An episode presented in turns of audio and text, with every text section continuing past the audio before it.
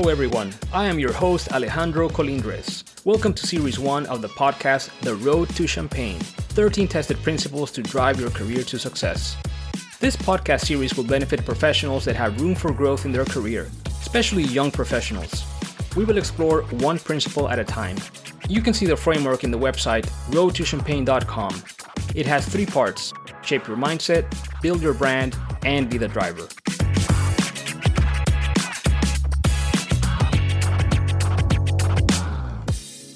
Today, we continue part two on how to build your brand. We'll explore principle number seven stick to your values. Values are one of the key elements of self awareness, but they deserve their own standalone episode.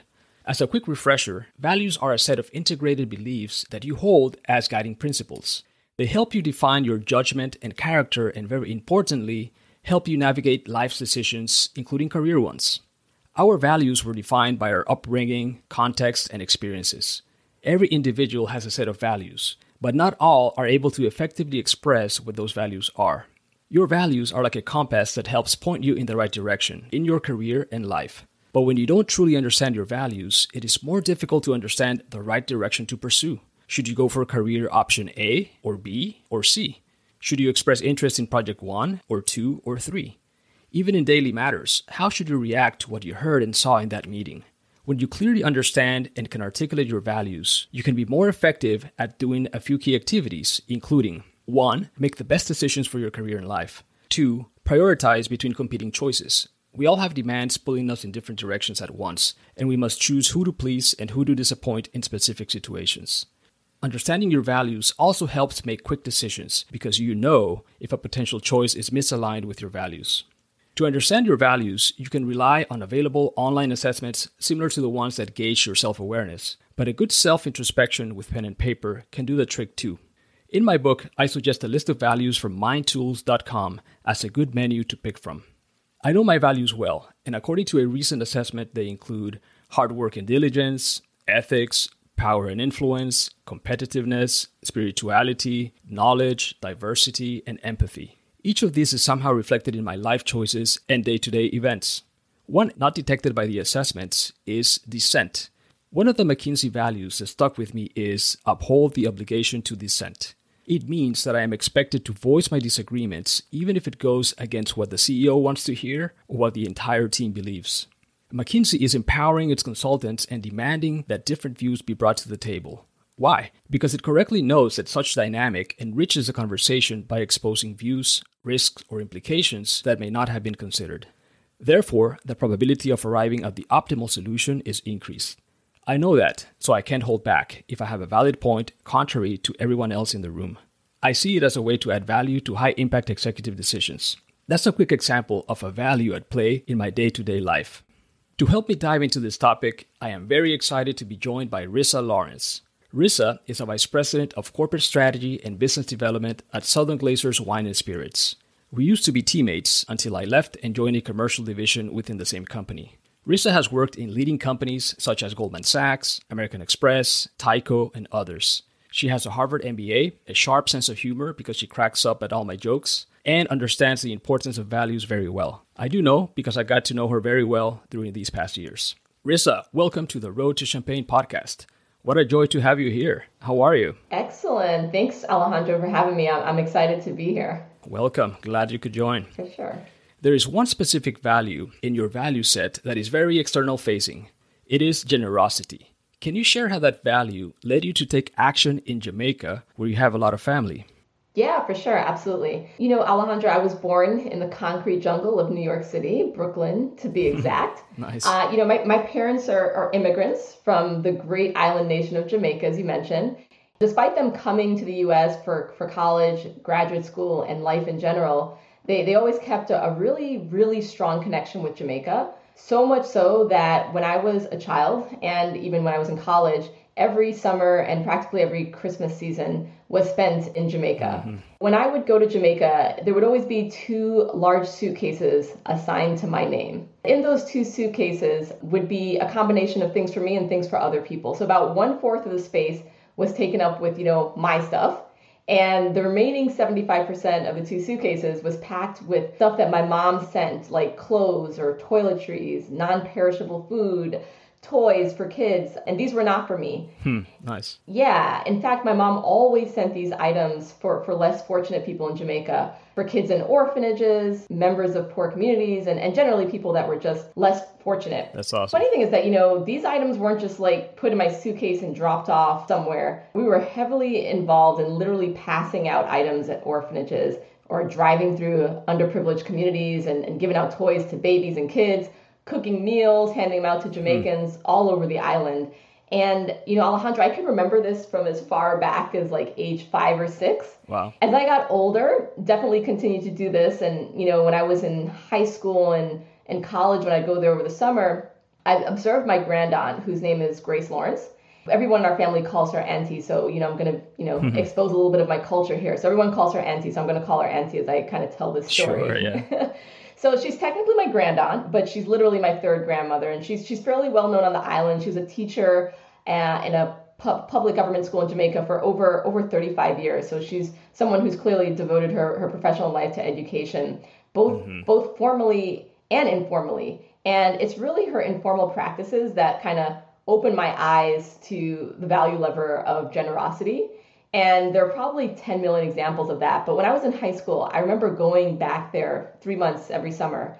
And I stayed with Auntie. And every single weekday, she would have anywhere between like six to 10 kids crammed into the front veranda. In Jamaica, you know, we call the front porch the veranda. And Auntie would spend, you know, two to three hours teaching students math, grammar, and science. And then on the weekends, Auntie would teach adults who didn't know how to read. She would teach them literacy and teach them wow. how to read. Excellent. And I, yeah, and I thought this was so nice of her to do. And you know, during my summer college visits, I became, you know, one of her assistants. So I was helping out with the teaching as well. So I started giving back from then, and I didn't even realize it. And it wasn't until a family dinner back in 2010 or 2011, I can't remember, but Auntie revealed to us that she wasn't charging any of these students, like nothing. She was doing it because she said it was the right thing to do. And if she can have yeah. the ability to help, then she'll help. So I thought that was um that was really impressive. And you know, we have a lot of different family members. So some people, when they learned that she was doing it for free, were like popping out their laptops and trying to create a business plan so that we could create a profitable enterprise. And you know, she she was not she was not for that. She said that she would never charge for helping people. So when I think about you know why I started Grace Scholarship Fund, and I know you didn't necessarily ask me about that yet, but th- that's kind oh, of. Oh, please explain it. Yeah. Yeah, I'm, I'm super excited to talk about Grace Scholarship Fund. So, you know, when I think about why I started it, you know, Auntie's values were really the driving force behind that. I wanted to be a part of, you know, her innate desire to, to help people, you know, reap the benefits from education. So in 2014, I launched the Grace Scholarship Fund um, with a very focused mission of helping to financially support educational desires of disadvantaged youth in Jamaica that wanted to attend college or trade schools. So trade schools is a big part of it because um, those skills are, are really needed and you can get really, you know, well-paying jobs for those. So that, that's part of our, our thrust as well. And it started as a grassroots effort with me reaching out to friends and family to ask them to donate and then, you know, pooling the money, adding some of my own. And the first year we gave out five students scholarships. Um, you know, here we are several years later. We've given out, you know, near 60 scholarships and, and millions of dollars to students, millions Amazing. of Jamaican dollars, of course. Um, those numbers are kind of a drop in the bucket because um, there's so much more change that's needed. But this is my way of giving back, and I have to say it's really satisfying. And it's funny that we're we're doing this podcast today because last night I literally received an email from one of the past scholarship recipients who literally grew up with nothing and mm. she is now a dentist. Wow. And she wrote back saying that the reason that she was able to matriculate in the dental program at the University of West Indies was because of our scholarship. Wow. I mean, Amazing. it was it was just a great email. It just warms my heart. So uh, I'm really looking for yeah. yeah, I'm looking forward. We have our next scholarship um, in ceremony in September of this year, and you know, hopefully we can do more of the same. That's awesome. I really love that story, and I also like Rissa how you can trace back where that value originated from. You know, it, it's so cool how you can say, "Oh, you know, when I was five years old, this happened," mm-hmm. and, and that that's what happens to many of us, right? Sometimes we don't consciously remember or can tell the story, but as we grow up, the context around us, our family, what we see starts embedding what do we appreciate what do we value mm-hmm. right and in your case uh, we're talking about generosity so it's it's awesome how you can trace it back and and how you had that great example within your family. And I'm glad you got that email because that's a confirmation that you're doing the right thing. Yeah, so Auntie is now 95 years old. Hmm. and I want to let you know that I talk to her almost every day. And she still teaches on her front veranda. Now she only does wow. she only does it three days a week, so she's kind of you know taking it down a level. But she's still she's still giving back at, at the ripe old age of 95. That's amazing. So we'll send a hug to Auntie Grace for her awesome work. Awesome. Rissa, in the corporate world and in the companies that you've worked with, how does this value come into play? I've been fortunate to, to work with companies that include philanthropy or, or generosity as a key value. So professionally, there there's there have been many opportunities to involve myself in some sort of corporate volunteer activity. You know, I've handed out on behalf of my company, the companies I've worked for. I've handed out meals at food banks. You know, I've assisted in building homes for the less fortunate. You know, I've been part of the Make a Wish Foundation, a mentor for college students. So thankfully, I haven't had to look too hard for, for opportunities to kind of flex that generosity lever with the companies that I work for. But one thing I do know is that, you know, if I if I was presented with an opportunity to work with a company where philanthropy or generosity wasn't kind of innate and something that's a, a pillar of their the, the foundational elements of their employee base or what they're trying to encourage I probably wouldn't choose to work there. So that's something that I've, I've started to realize in the last like five to 10 years that that needs to be part of the ethos of the companies that I work for. Rissa, give us an example of how a different value led you to make certain career decisions. I probably choose a lever of the value of, of growth. So I graduated from Northwestern uh, with a degree in industrial engineering and management science. And I was accepted into a pretty, uh, what some would call elite development program. It was a three year program, different rotations that had me um, taking on different engineering management roles, literally across the world, Europe and North America. So I was exposed to engineering management, and you know that was definitely the career path that I was that I was on, and you know thought was the right thing to do.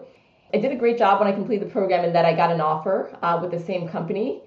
And that would have been the right thing to take and do if that was where I wanted to grow my career. But, you know, while during the program, I got exposed to the engineering discipline, but it also exposed me to other functions like corporate strategy, business development, and finance.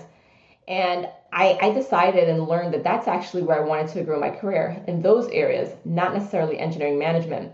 So I decided that I needed to change course, and that meant I kind of needed to press pause on my career um, so that I could upskill and make myself marketable to roles that were related to corporate strategy, business development, or finance. I needed to get some additional education and training in, the, in these disciplines. As an engineering major, I was pr- primarily working in, in, that capacity and learning in that capacity. So I'd have to upskill uh, to pitch for some of these other roles. So that's where I decided to press pause to attend business school. Sometimes, in order to grow, you need to stop or to press pause, right? And so I, I pressed pause on my mm-hmm. career so that I could grow my career two years after engaging in some upskilling at business schools. So, you know, sometimes to achieve growth, you literally have to stop. And, and that's what I did. I stopped my career for two years, went to business school. And, and that's what I did. And I think it worked out really well. So that's probably one of the value levers I talk about that kind of drove my career decisioning. Great. Thanks for sharing that. So, Rissa, as you know, we are in part two within the framework. We are understanding how to build your brand. But we're talking about values, mm-hmm. right? Because there is a connection. So, my question to you is what role do your values play in your professional brand? Interesting question. So, I would say that the role that my values play, hopefully, they're the defining characteristics of my professional brand. Professionally, I want people to think of my values when they think of Rissa Lawrence for example, some people like to be introduced as John Doe that went to XYZ University or Jane Doe whose title is ABC. Personally, I'd like to be known as Rissa Lawrence, who is generous, a hard worker, has integrity, has humility, and is overall a fun person to work with. So, you know, my answer is mm-hmm. pretty straightforward. I, I want my, my values to define my brand, to be the definition of my brand. That's a great point. And as we will do in a couple of episodes, we're going to explore how exactly, you know, the values plus the other elements that we're exploring in this part should come together within your brand. But thanks for sharing that because you're giving us a sneak peek of the importance of the values when it comes to how you want to be recognized or differentiated mm-hmm, by. Great. So, what practical advice would you have for our audience around how they can better be attuned to their values? You know, I have a practice that I do every six to 12 months And that practice is, you know, opening up my resume and updating my resume and looking at my resume. And it's not because I'm looking for a job, but it's more so that I can see what I've accomplished professionally, put that down on paper, and see what I need to check off next on the list, right? So I, I, I kind of do that at least once a year. And in terms of advice, as it relates to values and, and being in tune with them, like I encourage everyone to kind of do the same practice as it relates to their values. You know, the, the list that you have um, of the values, I, would just suggest going through that list, checking off your values. Have you been executing against them? When you look at the last 12 months of your professional career, have you had integrity in everything you do? Have you have you been a hard worker? have you had empathy towards other people? Yeah. And I think sometimes we lose sight with everything going on, the day to day. You kind of lose sight of, of certain things and you you might not pay as much attention to your values, but I encourage everyone to just have a check-in with yourself once a year. What's important to you? Have you been living up to those values? And, and ask yourself the question. And for some people, it's putting it down on paper and, and, and tracking it, however you do it. But I think it's just having routine check ins on your values. Great. Rissa, so tell us about a time when your values were tested. What was the situation and how did you proceed? Hmm. Empathy is a value. Uh, it's an important one of mine. And in a previous role at a previous company, I had a boss. So, really smart person, super successful, generally well liked, but they, they lacked empathy. And that kind of came to light in, in a scenario. There was a coworker, a pair actually, that was having some personal issues and needed to take a couple days off of work. Nothing too crazy. And during a team meeting, our respective boss asked my colleague, Do you think that your personal life is more important than your job? If you do, then I, I probably can't take you seriously. Hmm. That was in the middle of a group of about 15 people. And so after the meeting, my colleague, you know, who was a friend, uh, left and, and, came to my cubicle and, and started crying and explaining how it was fine, you know, that our boss didn't want them to take the day off, but what was awful was how the boss made her feel like crap, like she didn't yeah. matter. So that really moved me. And I literally, uh, this was many years ago, I walked into my boss's office and shared my opinion of, of, why I thought it was really important to have a little bit more understanding for my colleague in the situation. Long story short, Alejandro, the boss didn't really care too much about what I had to say, so I wasn't very effective. But I spoke up in alignment with my values. And, you know, the lesson learned here was that three months later, that same colleague left the company for a better opportunity with a nicer boss. But the nicer boss was the real reason, you know, why my colleague was leaving. Until this day, I'm still friends with that colleague, and they've never forgotten how that boss made them feel. And you know, Maya Angelou has a quote, and you know, this may or may not be verbatim, but it goes something like, "At the end of the day, people won't remember what you said or what you did; they'll remember how you made them feel." Yeah. And I really live by that ethos, and it's it's the foundation of respecting other people, and, and that's empathy. Rissa, so if I was in that meeting and your boss asked me that question, I would have said, of course, my personal life is more important than my job. And, you know, to be honest, my career is actually number four in my priority list. Mm-hmm. You know, you might think it's number one because I'm spending time talking about it, but it's not. There's other things that are more mm-hmm. important. I would not sacrifice my health over a job and I would prioritize, you know, my family over a job because family is permanent and a job is not. So you cannot really believe that you owe your loyalty to your boss and not to other aspects of your life. I think we need to be well rounded, right? You need to perform and you need to be recognized as a high performing professional in whatever field you are. But you must not lose sight about how it fits into the overall perspective of your life. But yeah, let me give you an example earlier in my career, you know, one of my values was tested, uh, the value of integrity. I think I mentioned it earlier. The company was going to go through an external audit, and one of the KPIs or metrics that they were going to gauge us on was not acceptable. It was not good. And my boss asked me to change it. Mm-hmm. And I refused. You know, to me, that's that's unethical. What I did instead was created an action plan for how we were going to turn around that metric. And when the auditor came and I was the one explaining, you know, those particular metrics, I said, "Hey, listen, here we're not doing well, but we know why, and this is what we're going to do about it." And guess what? The auditor was pleased, uh, you know, that we were aware that we had a plan, and we passed the inspection. So I felt really good that I did not cave in into that pressure. I stood up for what I believed, and we got the outcome that we wanted. So you know that was just a lesson early on earlier in my career that you do have to stick up for your values you know you cannot just be tossed like the wind, uh, depending on what other people want. Awesome. That's Rissa, wonderful. so I'm going to pass on the mic to you and let you ask me a question. Okay. Um, wow, this is fun. I'm enjoying this part of, of our conversation.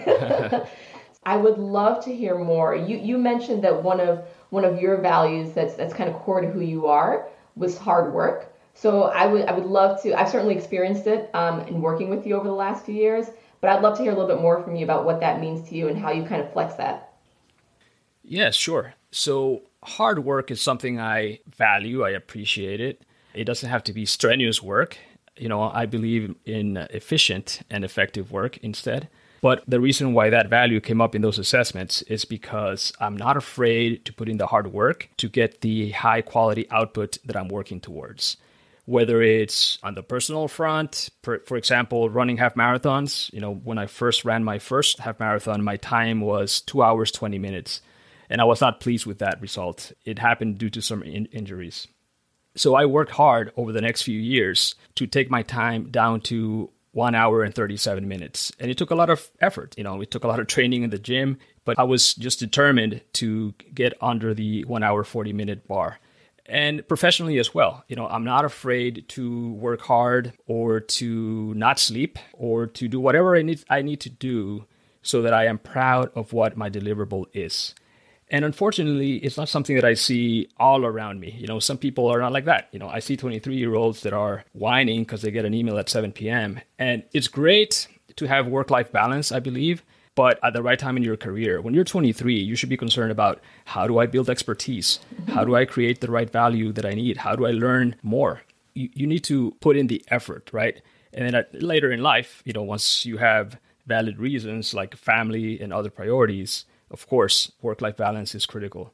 What I'm saying is, you got to put in the hard work. I put it in my earlier years, and it has helped me be able to think hey, if I need to do this next week, I know I can because I know I have the effort and the drive inside me to come up with a great output. Mm-hmm. So I think that's what that value means, you know, or at least that's how I interpret it when it comes up in those assessments. Got it. You know, I've been able to kind of be a personal witness to your hard work and efficient work, which I think is um, just another thing that I would add is that I think you're, I've seen you be a hard worker, but you're also efficient. I think when you combine those two, that's when you kind of reach like, you know, the apex. Yes, correct. You know, just strenuous effort, you know, that, that, that could not be good. That's actually a sign mm-hmm. that you need to just become more and more efficient. Mm-hmm. So once you become efficient and you put in the effort, I think you're in a good spot. Rissa, each of our audience members is on their journey to success, trying to get to their champagne that professional stage we desire and work towards. What is the main thing you want our audience to remember when they think about why they should stick to their values?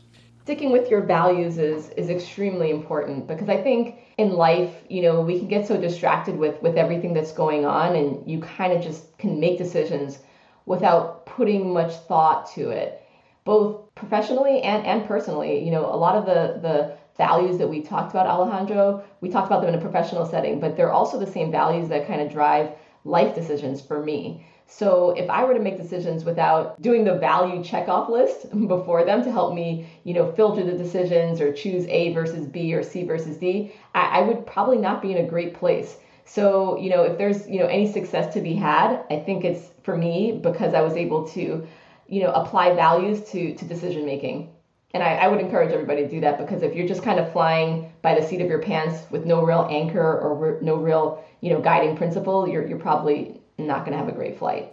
Mm-hmm. and as i was reading the book it made me think i was like you know these are my values but it doesn't mean that i shouldn't explore other values and try to generate some skills around that. Like i don't know that i'm the most competitive person but maybe you know i should kind of flex that and have more of a spirit of a competitive nature. If you have your core but don't be afraid to expand out of your core. Excellent. Rissa Lawrence, thank you so much for joining me today and exploring this powerful principle. I enjoyed a lot hearing your perspective. Awesome. Thanks for having me, Alejandro. This was a lot of fun. I hope you invite me back for a future cast. All right, awesome. Remember, everybody, you can and must take action to start unlocking the power of this principle in your life. It is a critical component of helping you define in which direction to grow and in helping you get there. Values are a critical element of self awareness, which we explored in episode 6. You need to be clear what your values are. If you are not, select an online assessment. Use your values to help you make the best career and life decisions, decisions that are well aligned with your values. and use them to gauge if your behaviors are consistent with who you truly are and course correct when needed. Values will come into play when you craft your professional brand statement, which we'll discuss in a couple of episodes. But first, let's meet again in episode 8, where we will explore why you must build expertise. This is huge when building your professional brand. I have another brilliant guest lined up for you. Thank you for joining me in this episode. I hope you are inspired by this principle. So, cheers to your success on your road to champagne.